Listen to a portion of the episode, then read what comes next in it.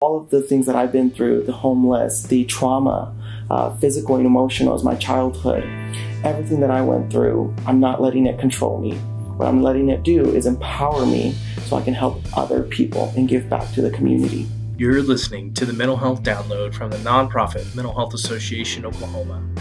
I'm Matt Gleason. Today we're talking youth homelessness. To do that, we're going to hear from Jose Vega. He's the program director for Oklahomans for Equality right here in Tulsa, Oklahoma. And he's also a great friend of Mental Health Association. Jose is going to share what it was like for him back in high school when he was rejected by his family because he was gay. And then he'll explain what happened next when he had no other place to go but the streets. Then we're going to talk with Beth Svetlik, here at the association, Beth oversees, among many other things, our services for young people who have overcome homelessness. Beth started her social work career working with adolescents because, as she said, they have a lot of autonomy and hope. Okay, let's get started. The mental health download starts now.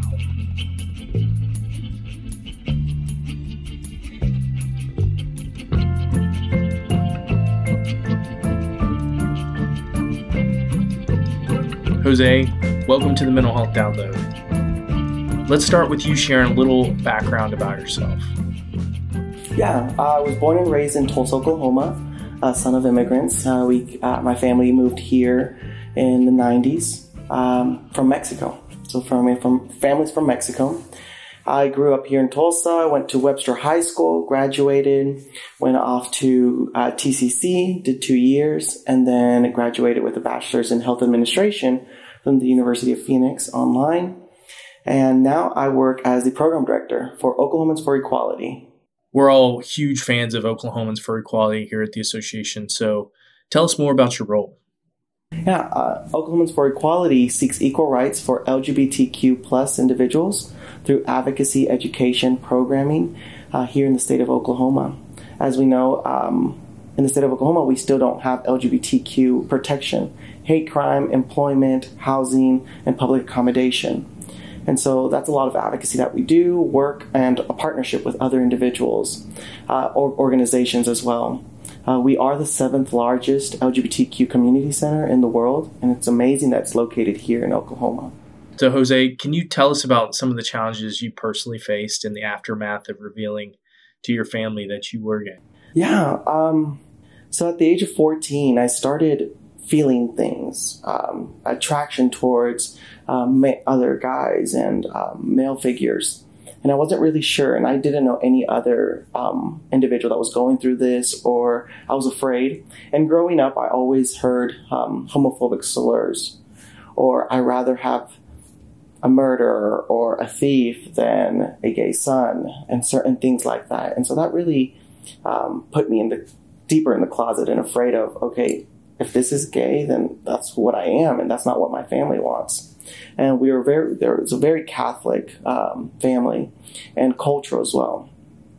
Um, so I was very afraid, but um, I, I came out at the age of 15 and family didn't accept it. And so I was kicked out and um, left with only the clothes on my back.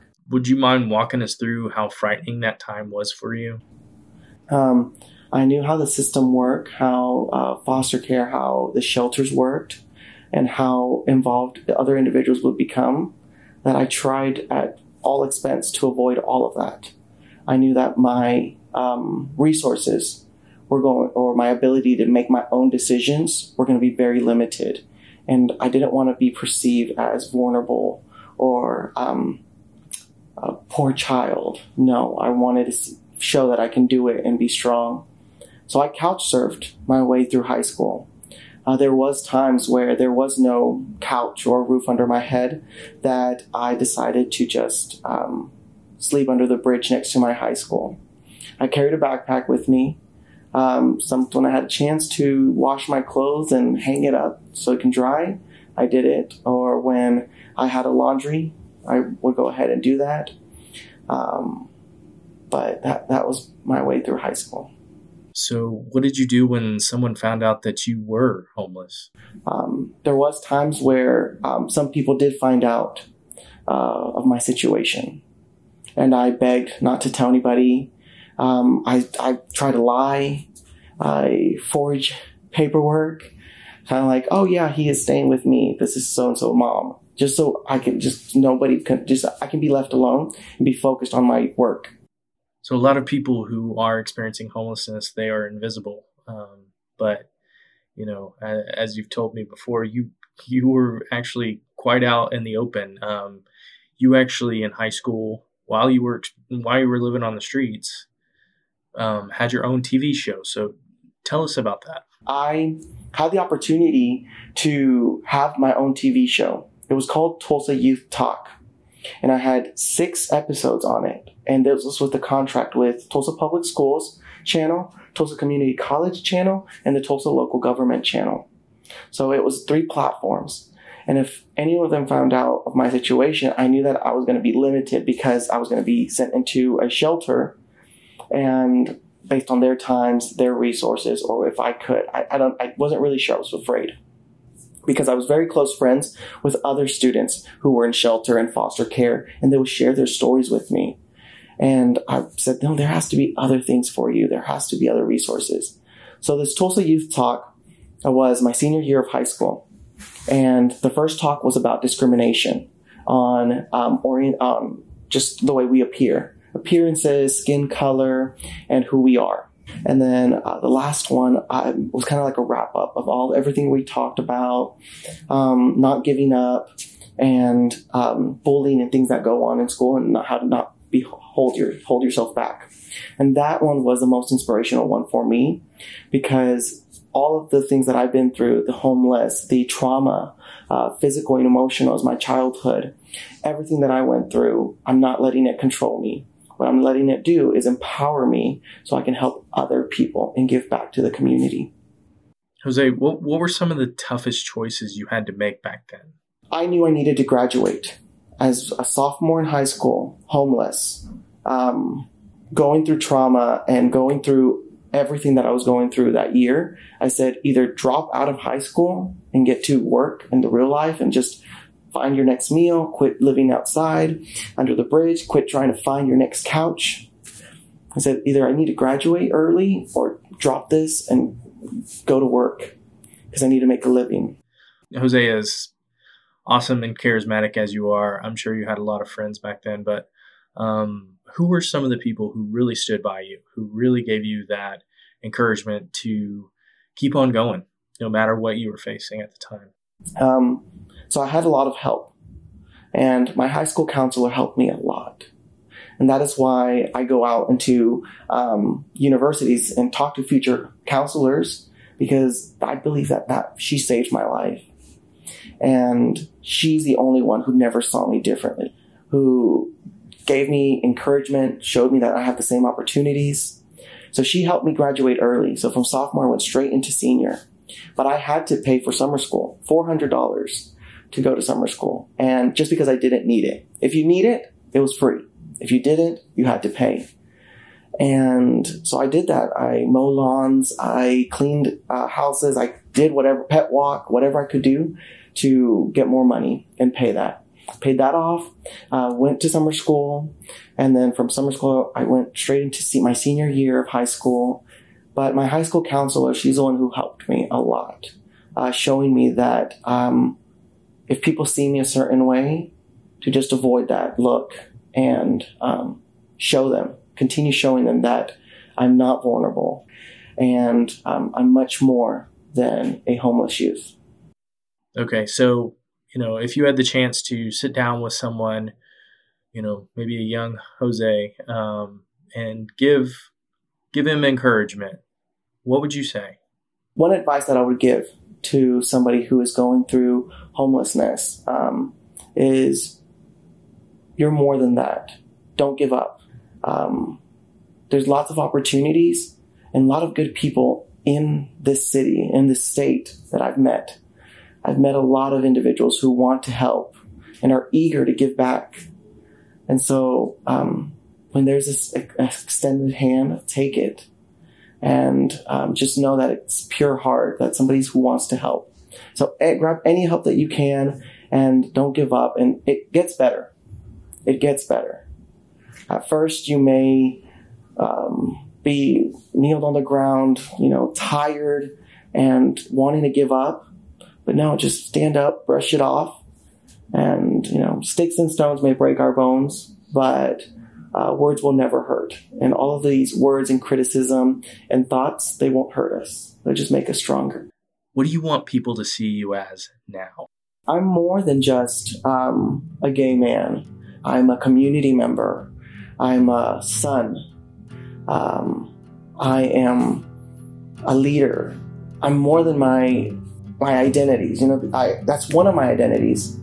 We all have more than just who we are, and so I want to be seeing all the other ones. You know, I'm Latino. I'm a Latino, gay, well uh, mannered, educated, uh, family member, loving, uh, supportive just kind-hearted individual. And i want to i want to be all of those other ones not just oh that's the gay that's the gay hispanic man. No.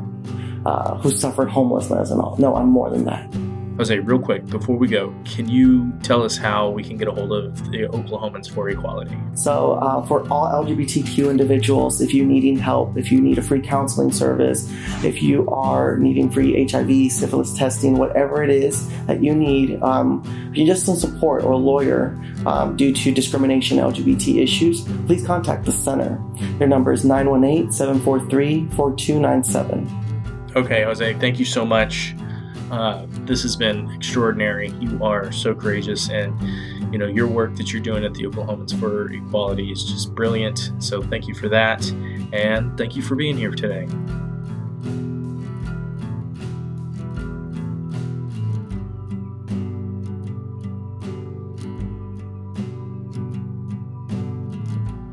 For the second part of our podcast, we're going to talk with Beth Svetlik. She's the Clinical Director of Services for Mental Health Association Oklahoma. That's a really long title. That means basically that Beth helps make sure that we're providing sound clinical services to the people we serve. And that includes young adults who have overcome homelessness. And as Jose explained, some have been rejected by their families because they are gay. Beth, welcome to the Mental Health Down. Thanks for having me, Matt. This is one of my favorite topics to talk about. So, first off, tell us why you are so passionate about serving uh, young people who have experienced homelessness. Um, you know, I started my my social work career working with adolescents, and they're just my favorite group because there's a lot of autonomy and hope with that group. They they have the ability to you know, kind of have some control over their situation and make some choices for themselves a lot of hope in that, but they're not so entrenched in um, negative choices or or history that they can't pull themselves out of it. This is it's just always been one of my favorite populations to work with. Beth, there are a lot of factors that come into play that cause a young person to end up homeless. Can you explain some of those factors to us? Um, it's a lot of factors having to do with their challenges with their family of origin.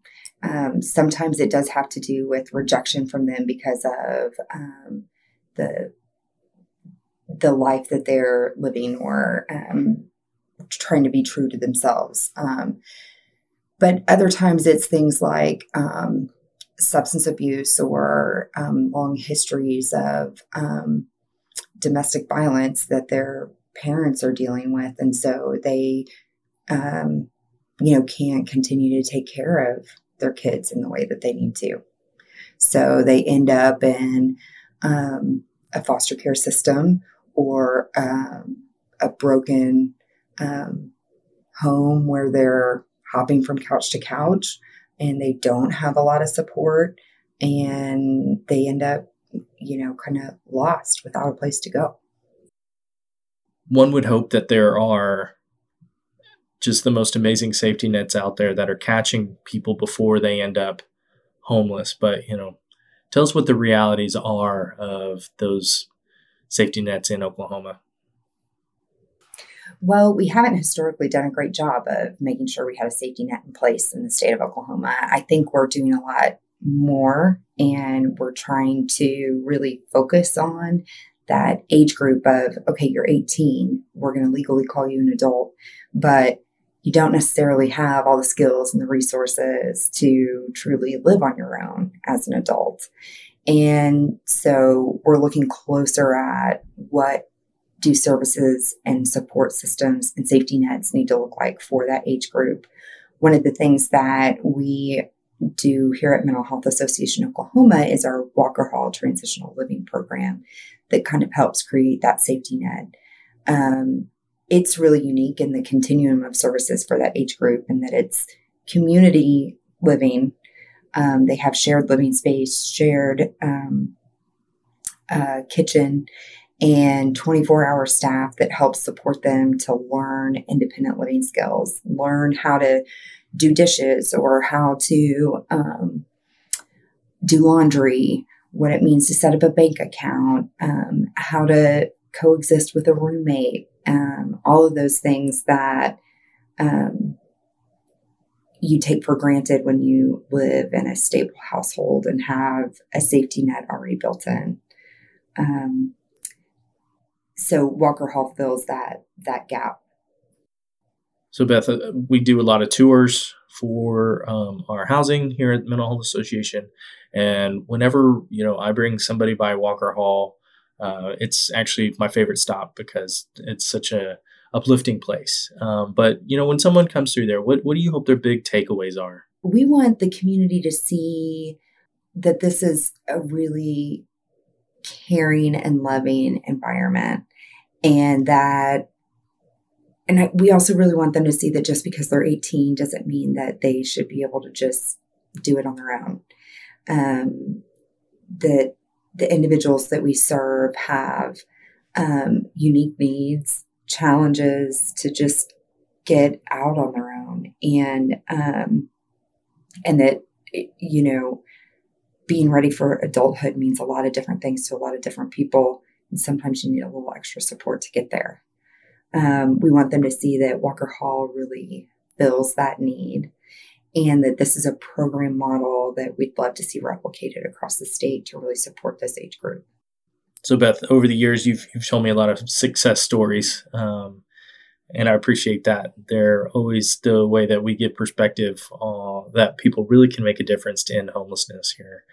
Can you share one of those amazing stories with us now?